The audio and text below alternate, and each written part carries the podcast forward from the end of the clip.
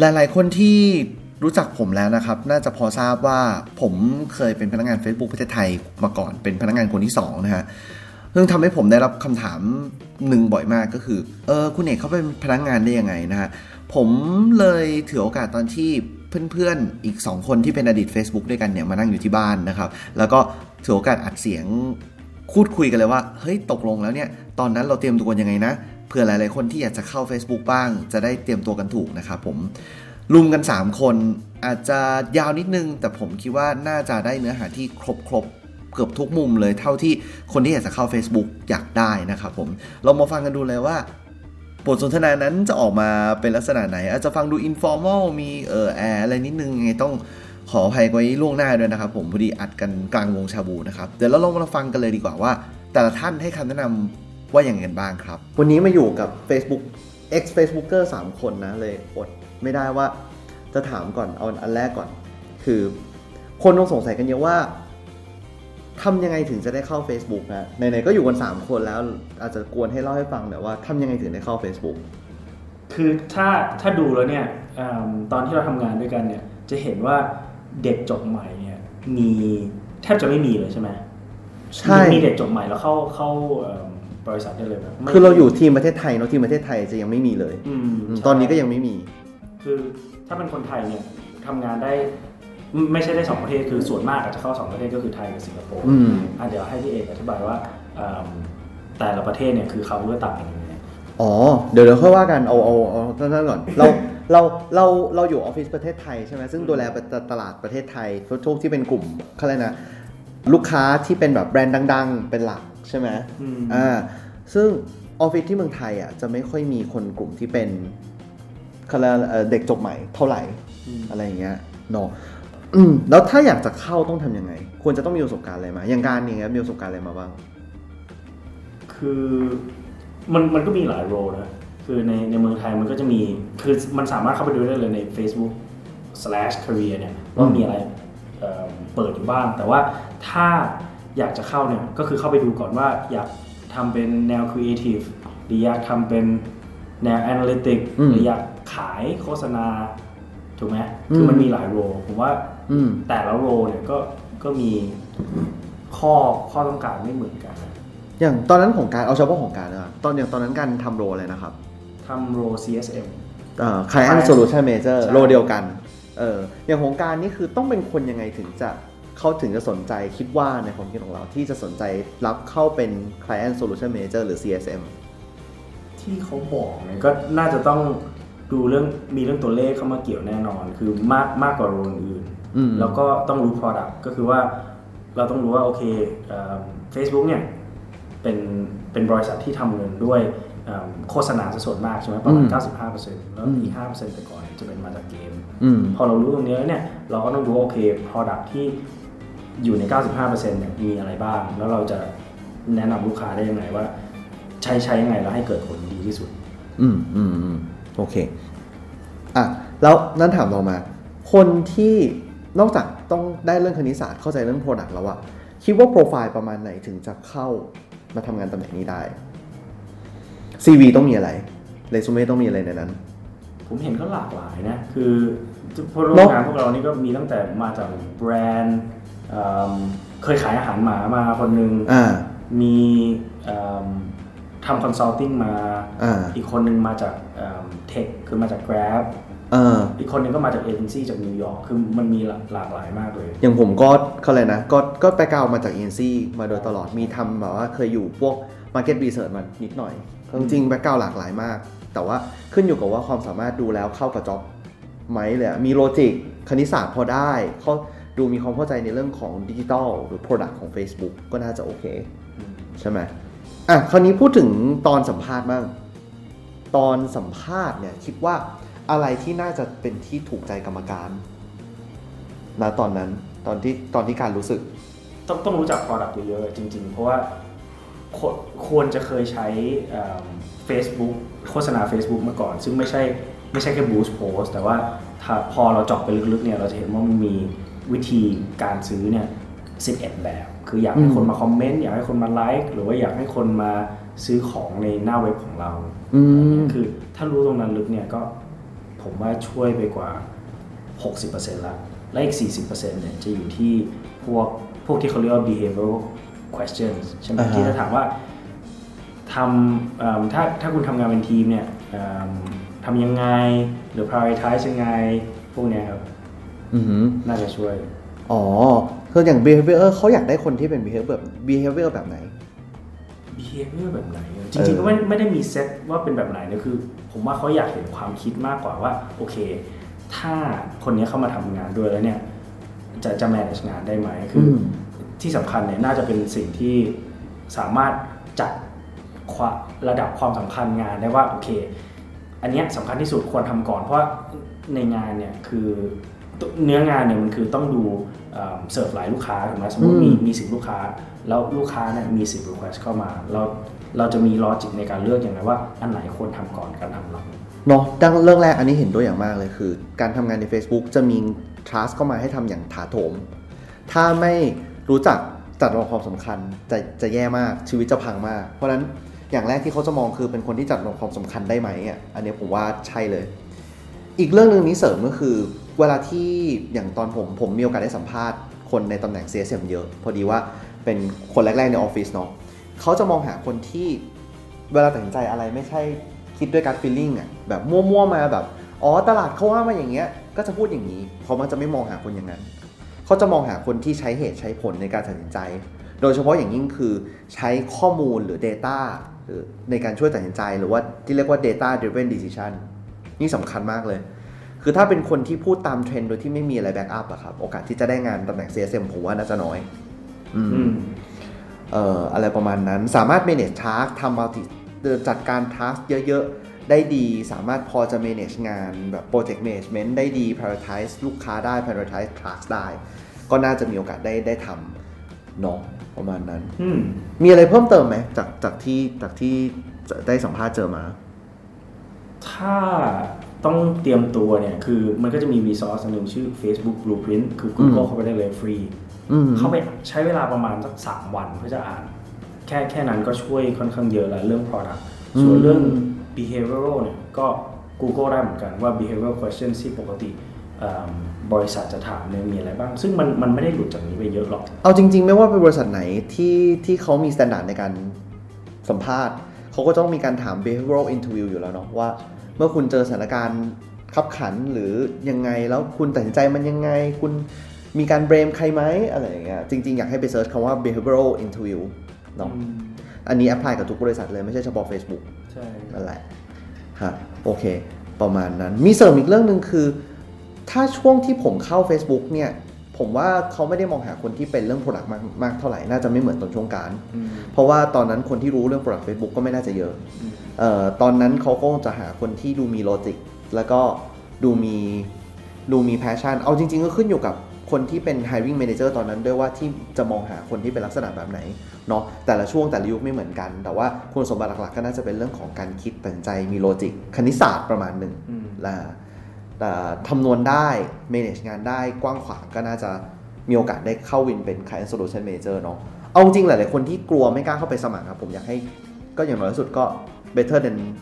than nothing อะใช่ปะสมัครไปเขาไม่สัมภาษณ์ก็ไม่เป็นไร แต่ถ้าได้มีโอกาสได้เข้าไป ก็ก็ถือว่าโชคดีอืมใช่ไหม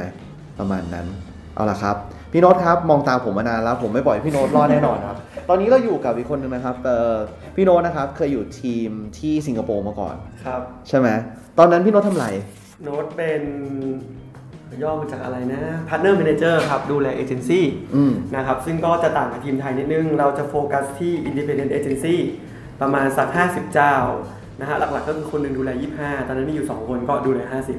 ม 50 ตอนนี้มี 3 ก็ 75 ประมาณนั้น อ๋อฮะอ๋อแบบแบ่งแบ่งเป็นคนๆไป ใช่ใช่ครับ อ๋อ แล้วจ็อบจ็อบเนี้ยเอาเอาตอนนึกย้อนตอนไปที่ตอนพี่ใจสมัครอะครับ ตอนนั้นเขามองหาคนที่แบบใน CV ต้องมีอะไรบ้าง โหตอบยากนะ เพราะว่าจริงๆนะว่าโน้ตน่าจะต่างกับคนอื่นมั้งคือเราไม่ได้เป็นคนที่มองหาเพื่อจะเข้า Facebook แต่ว่าเราโดนชวนเข้ามา อ๋อ ดังนั้นก็คือไม่เคยคิดว่าจะเข้าแชร์อย่างนี้ดีกว่า แล้วก็ค่อยมาดูทีหลังว่าเฮ้ยจ็อบรีควายอะไรเนี่ยแล้วค่อยดูไปฟิตอินทีหลัง อ๋อ แต่บังเอิญมันพอจะไปกันได้อะไรเงี้ยจริง ๆ ก็อาจจะส่วนผสมพอชั่นอาจจะเหมือนที่การเคยพูดแหละเนอะว่าจริง ๆ ทุกบริษัทแหละหลังๆ โดยเฉพาะคนที่จ้างเด็กยุคใหม่สมัยเนี้ยคือโปรไฟล์ก็ one thing ใช่ป่ะซึ่งจุดปัจจุบันโน้ตว่าคนโปรไฟล์ดีๆเยอะมาก หลาย ๆ คนจะให้ความสำคัญกับโปรไฟล์มากเนาะ ซึ่งไม่ได้แปลว่าเขาไม่สำคัญมันเป็นด่านแรกแหละแต่ว่าถ้าเกิดเออว่าทุกคนไปลองศึกษาดูอย่างในในไม่แน่ใจนะเว็บไซต์ต่างประเทศก็จะมีพูดเยอะ เกี่ยวกับการสมัครเข้า Facebook อะไรเงี้ยทุกคนอาจจะไปลองดูนะมันก็จะมีบาบาราอะไรอย่างเงี้ยแต่ว่าหลักๆแล้วมันเราสัมภาษณ์กันหลายรอบมากใช่ไหมซึ่งอย่าง Facebook ที่โน้ตเคยเจออย่างเงี้ยอาจจะแบบ interview ผ่านโทรศัพท์ ซึ่งพวกนั้นเนี่ยมันจบเรื่องโปรไฟล์ไปเรียบร้อยแล้วคือมันต้องผ่านตรงโทรศัพท์มาก่อนถึงจะมาเจอกันที่ออฟฟิศอืมซึ่งพอนะวันที่เขามาที่ออฟฟิศแล้วอะทุกอย่างทุกคนคือเริ่มจากศูนย์แล้วโปรไฟล์ไม่ได้เป็นความสำคัญอีกต่อไปอะไรอย่างนี้มันมองกันมากกว่าอืมอืมดังนั้นก็เรซูเม่ก็ควรให้ความสำคัญ เพราะมันคือด่านแรกที่จะไปต่อ อืมก็ต้องมีโปรไฟล์ที่ที่ดีประมาณหนึ่งค่อนข้างประมาณหนึ่งใช่ไหมอืมใช่มีมีผลนะมีผลซึ่งจริง ๆ มันไม่ได้ขึ้นอยู่กับว่าคุณทำอะไรมา แต่มันขึ้นอยู่กับวิธีการในการที่คุณจะพรีเซนต์มันลงไปใน CV หรือว่าเรซูเม่ของคุณด้วยอีกส่วนหนึ่งสุดท้ายก็คือเหมือนกับโดยเฉพาะอย่างเมื่อกี้ที่การหรือว่าพี่เอกบอกเนอะว่าเราหนูว่าส่วนใหญ่ Facebook ไม่ค่อยมี fresh grad มาทำงานเท่าไหร่ นะฮะทีเนี้ยอาจจะแบบเมื่อกี้การบอกมีบางคนขายอาหารหมา บางคนเป็นเอเจนซี่บางคนเป็น consultเอออย่างทีมนี้มาจากไหนบ้างทีมนี้มาจากอย่างโน้ตผสมหลายอย่างโน้ตผสมแบบอีคอมเมิร์ซ consultสตาร์ทอัพเอเจนซี่ผสมค่อนข้างเยอะ ดังนั้นอย่างในมุมโน้ตอย่างเงี้ยคือในบรรดาที่มันดูมั่วๆปนๆเนี้ยมันเล่าเป็น story เรื่องเราแล้วมันดูน่าสนใจยังไง มากกว่าสำสำหรับคนอื่นอย่างเงี้ยอาจจะเป็นสายตรง เช่น มาจากเพื่อนบ้าน หลากสีอยู่แถวเพลินจิตโอเคขึ้นต้นด้วยตัว G ลงท้ายด้วยตัว E โอ้ยถ้ามาขนาดนี้ก็พี่ก็พูดเถอะครับเออใครบ้านๆนะฮะ จริงๆก็คือต้องบอกว่าอย่าง Facebook ก็จะมีคนมาจาก Google อ่าเยอะนะอ่าครับใช่ มันก็เป็น natural move เนาะใช่ อันนี้ก็อาจจะเป็น same industry หรืออย่างบางคนมาจากเอเจนซี่ก็ค่อนข้างตรง แต่อืมสุดท้ายก็คือมันต้องดูแหละว่า job นั้นมันต้องการ core competency ด้านไหน ใช่ไหมว่าสกิลมันตรงกับมันหรือเปล่า ประมาณนั้นอย่างทีมโน้ตว่าค่อนข้างผสมอะแต่ว่าในมุมของการดีลกับเอเจนซี่เนี่ยคือมันจะต่างนิดนึง แทนที่เราจะไปคุยตรงๆกับลูกค้าเลย มันอาจจะต้องมีศิลปะในการคุยผ่านเอเจนซี่เพื่อจะไปคุยกับลูกค้าอีกทีหนึ่งอืมดังนั้นถ้าเกิดในทีมที่การดูแลเอเจนซี่เนี่ยส่วนใหญ่จะค่อนข้างจะ experience หลายๆปีหน่อยอ๋อเขามองห้าหกปีเขามองหาอะไรทำไมต้อง experience หลายๆปี เหมือนกับการที่ โนว่ามันเป็นเหมือนกับเวลาเราทำงานเป็นเด็กอย่างเงี้ยเราเริ่มต้นงานส่วนใหญ่ทุกคนทำงานดักตั้งแต่เด็กถูกปะเพราะว่าถามว่าทำไมมันคือ hard skill คือทุกคนต้องเก่ง hard skill ก่อนอ่าเพราะถึกถึกเก่งเข้าไว้ก่อน ใช่ฝึกเข้าไว้ก่อนทำเป็นทำเก่ง พอทำเป็นทำเก่งสุดท้ายเนี่ยถ้าเราไปลองดูคนที่เลเวลสูงขึ้นเรื่อยๆเนี่ยเขาไม่ได้หมายความว่าคนที่เป็นแบบ FC level หรืออะไรอย่างเงี้ยเขาทำงานเก่งกว่า A level ไม่ใช่อย่างนั้น C ก็คือพวก CEO CXO CMO ใช่ไหม A ก็อาจจะเป็น analyst ในสับ consult อย่างเงี้ยอืมไม่ได้แปลว่า analyst กับ con- กับกับ CMO แล้วกัน ใครจะเก่งกว่า แต่คนกลุ่มนั้นเนี่ยเขาอาจจะทำงานแพ้ analyst ก็ได้นะ เพราะเขาอาจจะไม่ได้เป็นคนที่มือทำอืมแต่เขาอาจจะเก่งเรื่องคนมากกว่าทำยังไงถึงจะบิ้วคนรู้วิธีการพูด รู้วิธีการเข้า หรือเรื่องที่มันดูฟังยากมาก เขาอาจจะฟังแล้วพูดให้มันดูเป็นเรื่องง่ายมาก อะไรอย่างเงี้ยดังนั้นก็คือมันจะเป็นใน skill ของ soft skill ซึ่งมันเป็นเรื่องของ human แล้วอ่าซึ่ง human มันไม่ได้เหมือนกับการทำรถไงว่าแบบเฮ้ย A ถึง Z ทำอย่างนี้แล้วมันจะได้ บางทีมันอาจจะเป็น A ไป M กลับมา C กลับไป D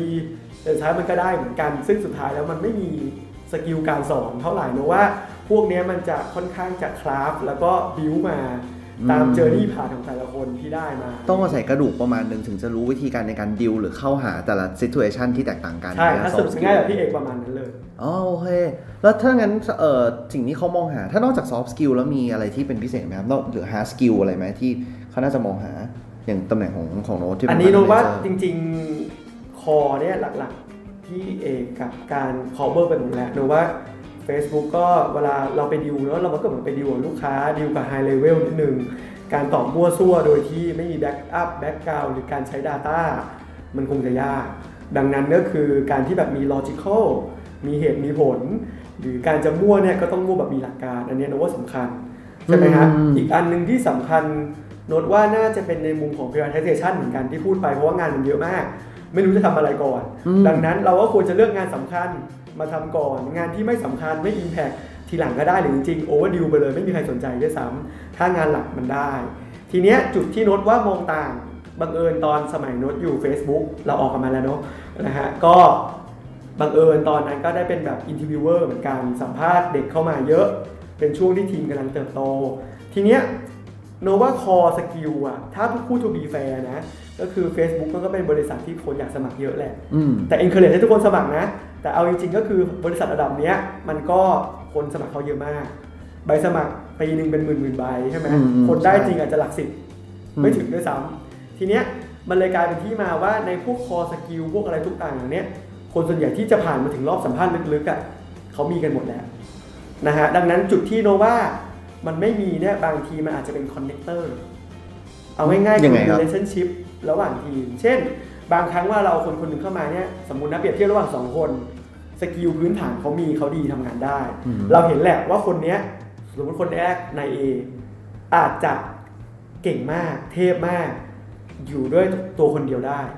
ปล่อยไปทำสำเร็จมั่นใจว่ามันได้แน่นอน เป็น individual contributor ที่ดีเนาะ ใช่เนี่ยแต่ว่าอันนี้คือแบบ self solo คือคนเดียวฉันไปได้ อืม ไม่ต้องยุ่งกับใคร ออกแนวเป็นตัวละครลึกลับอะนะฮะกับอีกแบบประเภทหนึ่งคนเนี้ยคือคนที่อยู่แล้วเป็น cheerful ทำให้ทีมแต่ละยอดมนุษย์แต่ละคนเนี้ยอยู่ด้วยกันแล้วกลมกลืน อืม สมมุติถ้าเกิดเรามองระหว่างสองคนเนี้ยเรามองคอพื้นฐานคือเขาทำงานหลักได้ทั้งคู่ ถูกป่ะฮะ แต่มีโอกาสสูงนะ ที่เราอาจจะมองหาคนที่เคมีเข้ากัน อืมอืมอยู่แล้ว กลมกลืนอยู่แล้วทีมไม่แตกหักเธอเออเพื่อลืมพอยนี้ก็ลืมพูดจริง ๆ ก็เป็นพอยหนึ่งตอนที่เราตัดสินใจ เพราะตอนนั้นอยู่ในอยู่ใน process ในการรับการเข้ามาด้วยเออก็เป็นเหตุผลหนึ่งเหมือนกันในการที่เราจะเลือกว่าจะให้ใครเข้ามาในทีม เพราะว่าเออถ้าเขาเป็น individual contributor หรือ solo solo ish ที่ดีอะแต่มันจะทำให้ทีมแตกสุดท้ายแล้วมันจะพังหมด ใช่อืมคือห้ามเฮียใช่ก็ ก็อาจจะอะก็คงใช่แหละอะ ไม่ไม่ถึงขั้นแบบจะถึงเสร็จชอบยุแยงตะแคงรั่วหรืออะไรแบบ ถ้าเราแค่จับทรายอย่างเงี้ยจากการอินทวิวได้แสดงว่าไม่ไหวแล้วอะเออจริงๆโนว่าอันนี้มันไม่น่าใช่ความลับของบริษัทมันโนว่าคนอาจจะใช้เยอะ ว่านะถ้าเป็นความลับก็อย่าไปฟ้องใครนะครับก็โนว่าหลัก ๆคำถามมันอาจจะเป็นหลาย ๆ ครั้งนะ ที่เราคือเราก็สัมภาษณ์หลายรอบใช่ไหมอืมบางทีมันจบมาแค่คำถามง่ายมากอะถ้าต้องเลือกไปกินข้าวต่อกับสองคนเนี้ยหลังทำงานเสร็จอะอยากไปกับคนไหนใช่ แค่นั้นเองใช่จริงจริงๆเพราะสุดท้ายเราไม่ว่าจะทำงานที่ไหนเนี่ยไม่ต้อง Facebook หรอกอะถ้าเรารู้สึกว่าทำไมกับคนนี้ได้แต่ไม่อยากคบกับคนเนี้ยใช่สุดท้ายมันก็ทำให้แบบ มันมองแปลกๆอะเราเราไม่ได้มองว่าเป็นพวกพวกเดียวกันที่เราคิดว่าลองด้วยกันได้ เพราะสุดท้ายมันก็ต้องทำงานด้วยเป็นด้วยกันเป็นทีมอยู่ดีอะมันก็จะไม่รอดใช่ใช่ไหมก็น่าจะประมาณนั้นบางโน้ตว่าก็คือนอกเหนือจาก core skill ที่มีก็ควรจะเป็นคนที่เข้าคนอื่นได้ดี ทำให้อยู่แล้ว inspire คนอื่น ไม่ทำให้คนอื่นรู้สึก fed up แล้วก็มีอะไรอีกัน logical มั่วแบบมีหลักการ ถึงแม้ว่าจะผ่านเวลาไปกี่ปีก็ยังจะมั่วคำตอบเดิม มีเส้นเรื่องหน่อยไม่ใช่มั่วไปเรื่อยไม่ใช่มั่วแบบผิดทิศผิดทางไปเรื่อยๆอย่างเงี้ยคือถ้าเกิดต้องย้อนเวลากลับไปเรื่องก็จะเรื่องเหมือนเดิมอะอ่าอ่าอ่าเพราะมี backup มาแล้วคิดมาดีแล้วที่มั่วน่ะนั่นแหละใช่ปะใช่โอใช่เคพอไปได้นิดนึงแล้วก็ soft skill โน้ตว่าสำคัญ แต่ว่าอย่างที่บอกมันขึ้นอยู่กันแหล้วว่าตอนนั้น role นั้นหาอะไรอยู่ฟลิปอีกด้าน แล้วมีอะไรไหมที่มันแบบ โอ้คนควรหลีกเลี่ยงเลย ในการเข้าไปสัมภาษณ์ ถ้ามีแบบนี้เข้ามานะ รับรอง Facebook ไม่รับแน่นอน ชัวร์มีแล้วว่าต่อๆได้ใครก็ได้ลุมมาเลย เออเอ่อถ้าการมีการเริ่มก่อนคิดไม่ออก ก็อย่าอย่าใส่อะไรในในเรซูเม่ที่เอิ่มอธิบายไม่ได้ผม รู้สึกนะเพราะว่าจริง ๆแล้วในในแต่ละ point ที่ใส่ในเรซูเม่เนี่ยควรจะควรจะอธิบายได้ค่อนข้างลึกอืมอันนั้นเราว่าสำคัญแค่ซึ่งผมเจอเยอะนะ จากการที่สัมภาษณ์งานทั้งนอกใน Facebook และนอก Facebook คือการโกหกในเรซูเม่และคิดว่าไม่รู้ ซึ่งเอาจริง ๆ ที่คิดว่าไม่รู้เนี่ย ถ้าคนที่ interviewer ส่วนใหญ่ก็จะ experience เยอะ จริงๆเขาเคาะสองสามทีก็รู้แล้วอะว่าทำเป็นทำไม่เป็นใช่ หรือว่าทำมาไม่ทำมาหรือว่าไปยืมคนอื่นมา ใช่ถ้าคนที่สัมภาษณ์เป็นๆมันจะมีวิธีการทำ bureau interview ที่พอจะดิกดาวได้อยู่แล้วประมาณหนึ่งอีกอย่างหนึ่งก็คือ ถ้าคุณได้ถูกจ้างเข้ามาบริษัทชั้นนำทั้งหลายจะมีการเช็คประวัติคุณย้อนหลังอยู่แล้ว ถ้าคุณมีการโกหกใส่เรซูเม่มาเลยอะมันอันก็นี้แบ็กอัพโคตรจริงนึกว่าไปฆ่าใครตายมาใช่ทุกอย่าสืงบสวนอย่างกับเป็นฆาตกรรมแบบอะไรฆาตกรรมบำพลางอันอะไรนี้สักอย่างแอดออนจริงๆ ไม่ต้องเข้า Facebook แต่ว่าเก็บไว้ก็ดี พวกสลารี่สลิปตั้งแต่เงินเดือนแรกจนถึงเดือนสุดท้าย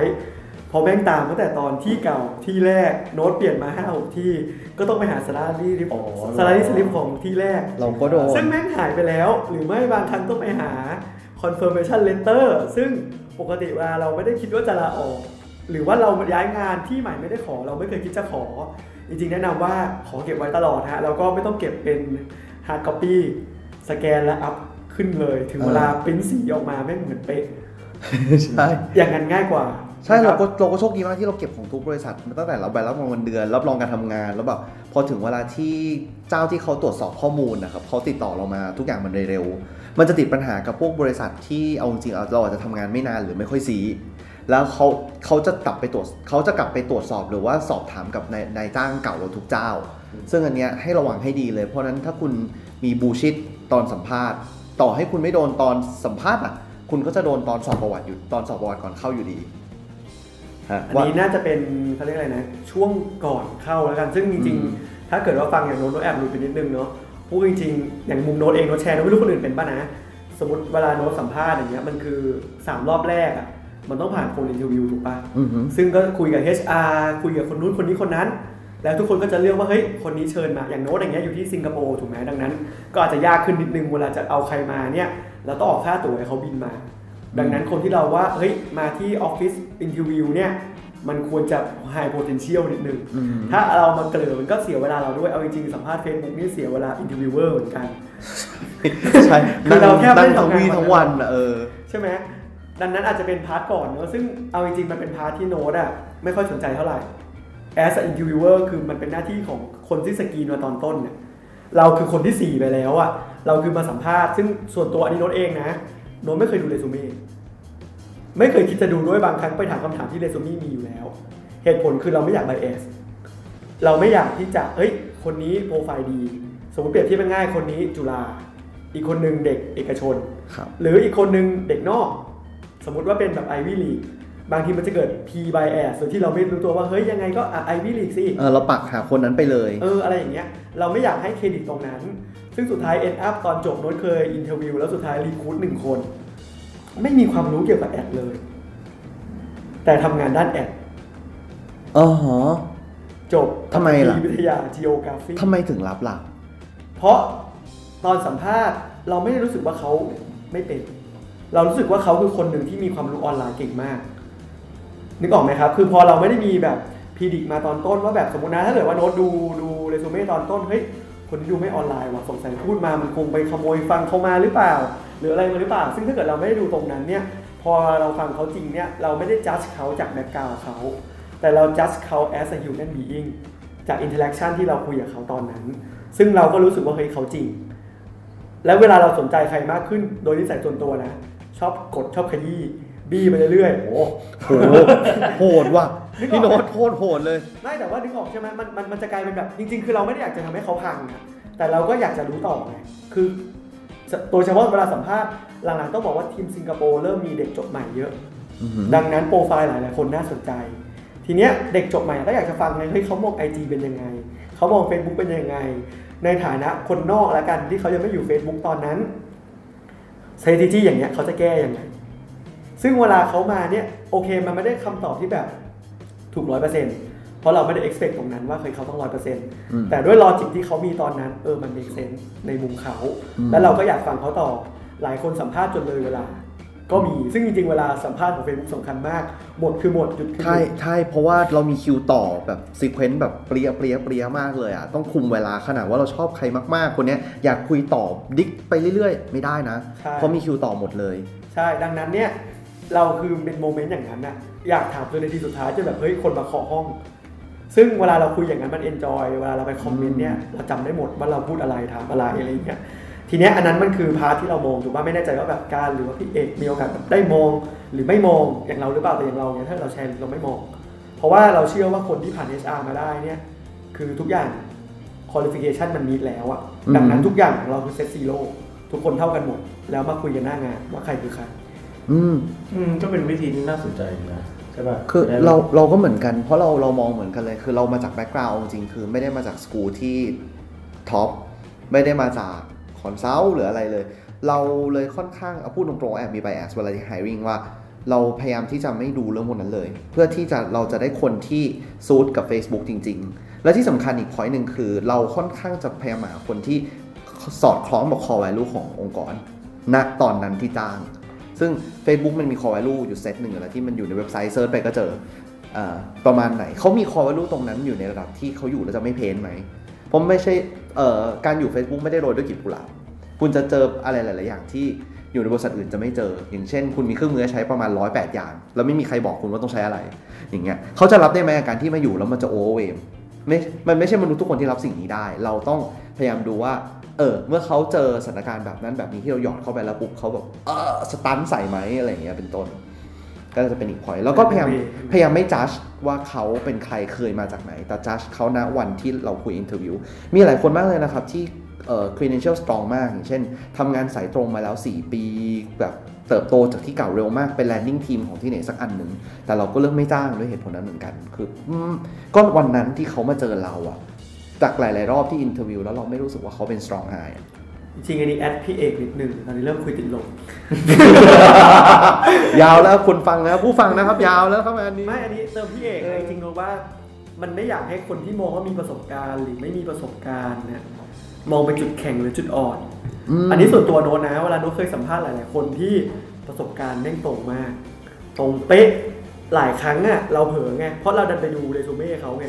เราไปดูว่าเฮ้ยคนนี้อยู่ในสายนี้มา 10 ปี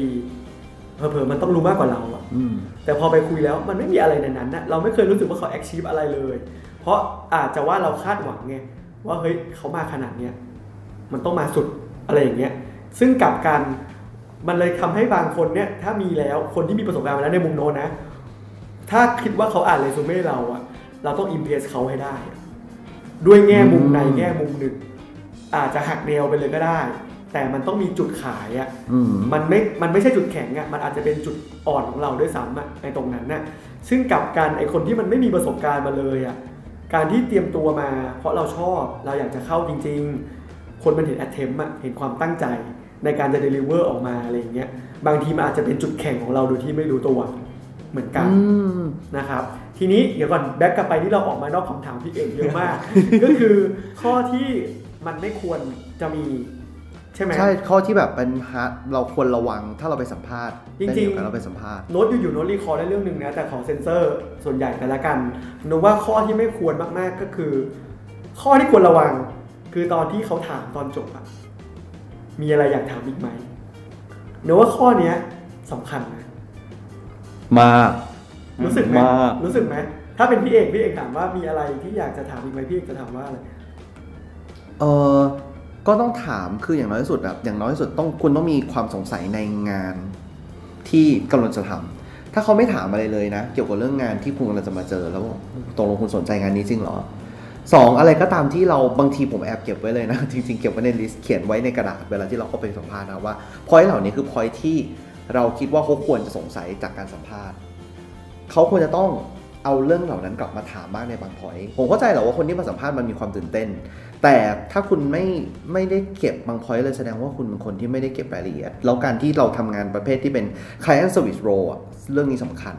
เราไปเจอลูกค้าเราต้องเซนให้ได้ว่าเฮ้ยคนที่เขาเป็นลูกค้ามีเรื่องอะไรบ้างที่เราทำแล้วตกหล่นไปบ้าง ไม่ใช่ร้อยเปอร์เซ็นต์แต่เก็บได้บ้างที่เป็นพอยใหญ่ๆแล้วต้องเอาสิ่งเหล่านั้นกลับมาถามหรือสงสัยบ้างอะเอองานนี้ตกลงทำอะไรครับ day to day job คืออะไรครับ ชีวิตที่อยู่ที่นี่เป็นยังไงครับ มันแสดงว่าคุณมีความสนใจในงานนี้จริงๆอะอย่างน้อยที่สุดถึงจะบูชิดก็เถอะนะ แต่มันก็แสดงให้เห็นนะใช่ไหมถ้าเป็นการมีคำถามมามีนะคือคำถามหนึ่งที่ใช้กับงานไหนก็ได้ที่ไม่ใช่กับ Facebook อย่างเดียวเนี่ยที่น่าสนใจคืออลองถามเขาว่าอะไรที่แตกต่างระหว่างคนที่ทำได้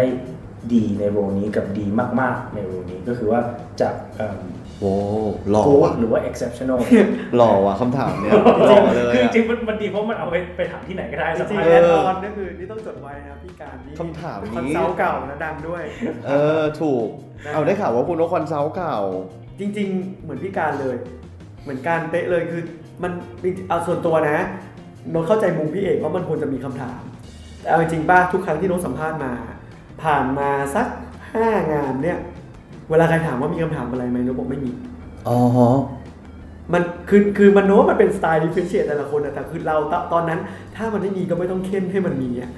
ใช่พอยก็คืออย่างนั้นถ้าการสัมภาษณ์นั้นจบบริบูรณ์แล้วอะครับพยายามอยากเค้นเหมือนไปเดทต่อแล้วเขาไม่ชวนขึ้นห้องก็ไม่ต้องไปอะเออคือคือในมุมเราคือคือคือคือไม่ได้ถามไม่ได้หมายว่ายิงหรืออะไรแต่ว่าเออเออระหว่างทางเราถามไปแล้วไงดังนั้นคือมันไม่มีอะไรให้ถามต่อตอนจบเพราะมันไม่ได้คิดว่าจะเก็บอะไรไว้ตอนสุดท้าย แต่หลังๆเนี่ยก็เริ่มแบบเฮ้ยฟังหลายๆคน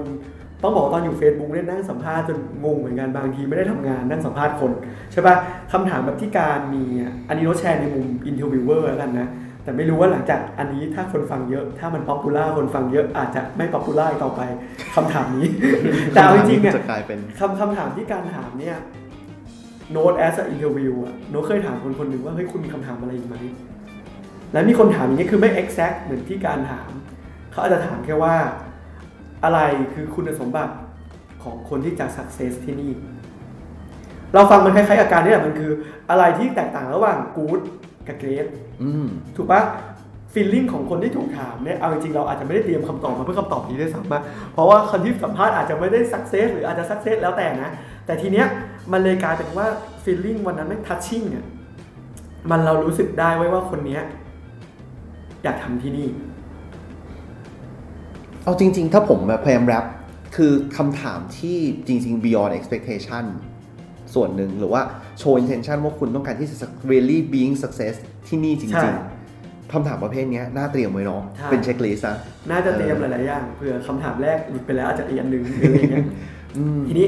กลับมา intro ไปเยอะนี่ออกนอกทะเลเยอะมากแล้วน่าจะไปตั้งแก๊งสามช่าตะลึงตึงโป๊ะทีนี้เดี๋ยวก่อนนะ กลับไปก็คือตรงโน้ตว่าโน้ตเคยเจอข้อหนึ่งแล้วโน้ตค่อนข้างจะ รู้สึกไม่โอเค กับการที่อันนี้หลุดมาตอนสัมภาษณ์ เช่น แทนที่จะไปสนใจถามเรื่องของ core task หรือว่า life being หรืออะไรก็ตามหรือ day to day job ดันไปถามเรื่อง benefit ไม่ได้หมายความว่าถามถามเรื่องเงินเดือนอะไรอย่างนี้นะ แต่อาจจะถามว่าแบบเออได้ยินนะว่าอยู่ที่ Facebook บินบ่อย เที่ยวบ่อย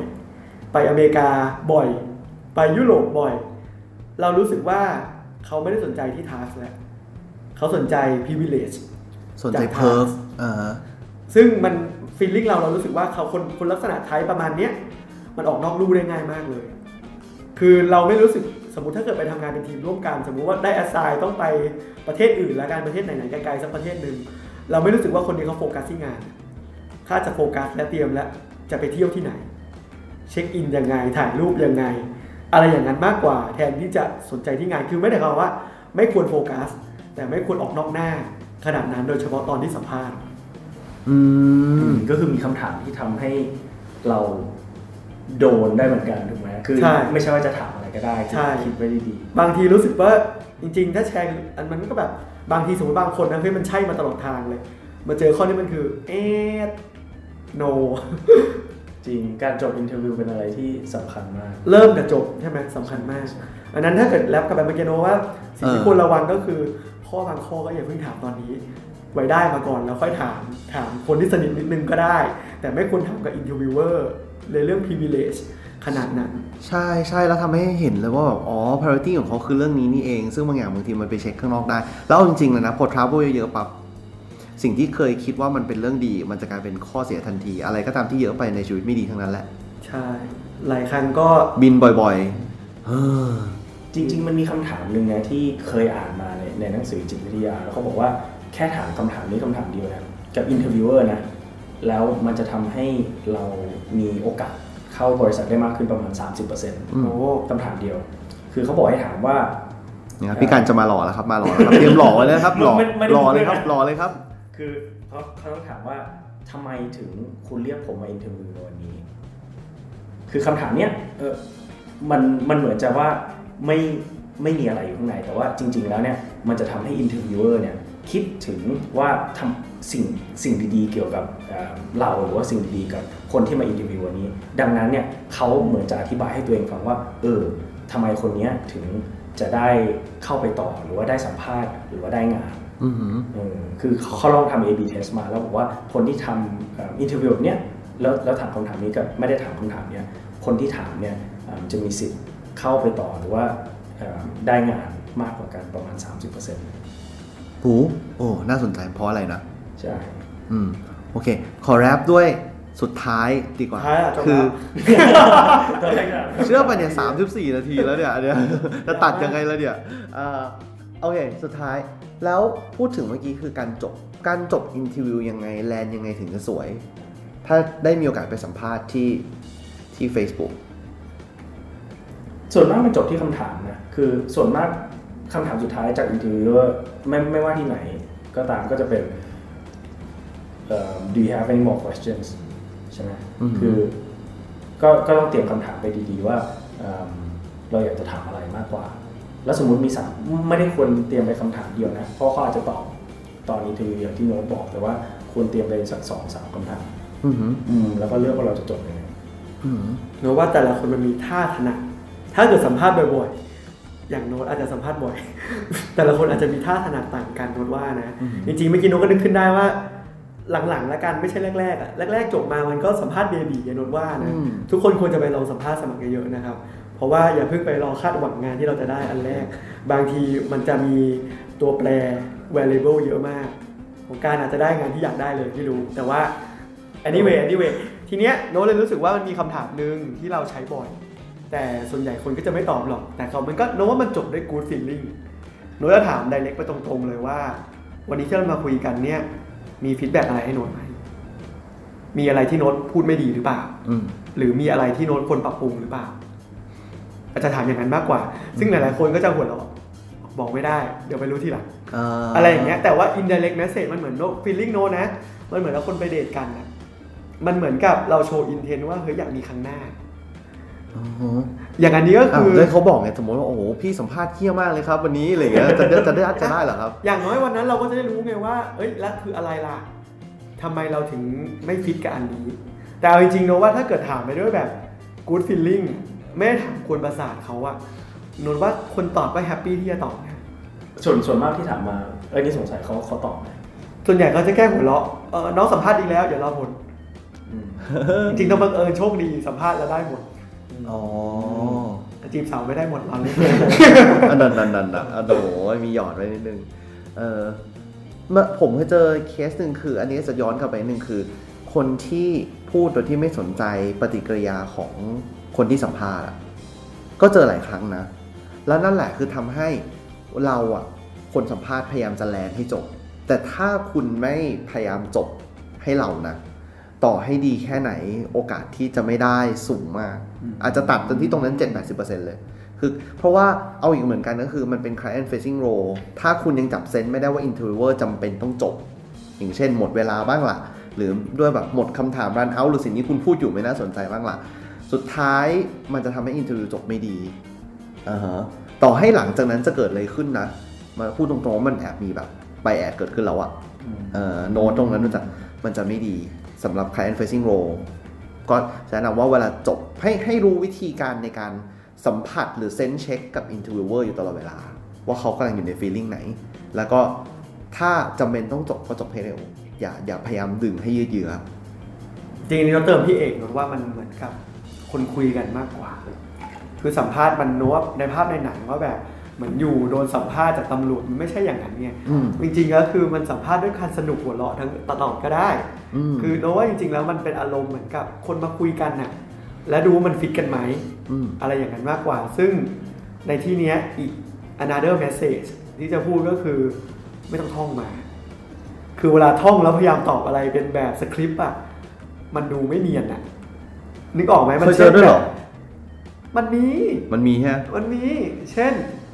ผมชื่อนี้ครับเจอทำที่นี่ เหมือนเวลาเราท่องภาษาอังกฤษอะ my name is โดยเฉพาะเวลาสัมภาษณ์ภาษาอังกฤษ คนมาเป็น pattern เลย เฮ้ยแต่บางทีอันนั้นมันต้องมีนะ เรารู้สึกว่าคำถามเอ่อโอเคคำถามแรกใน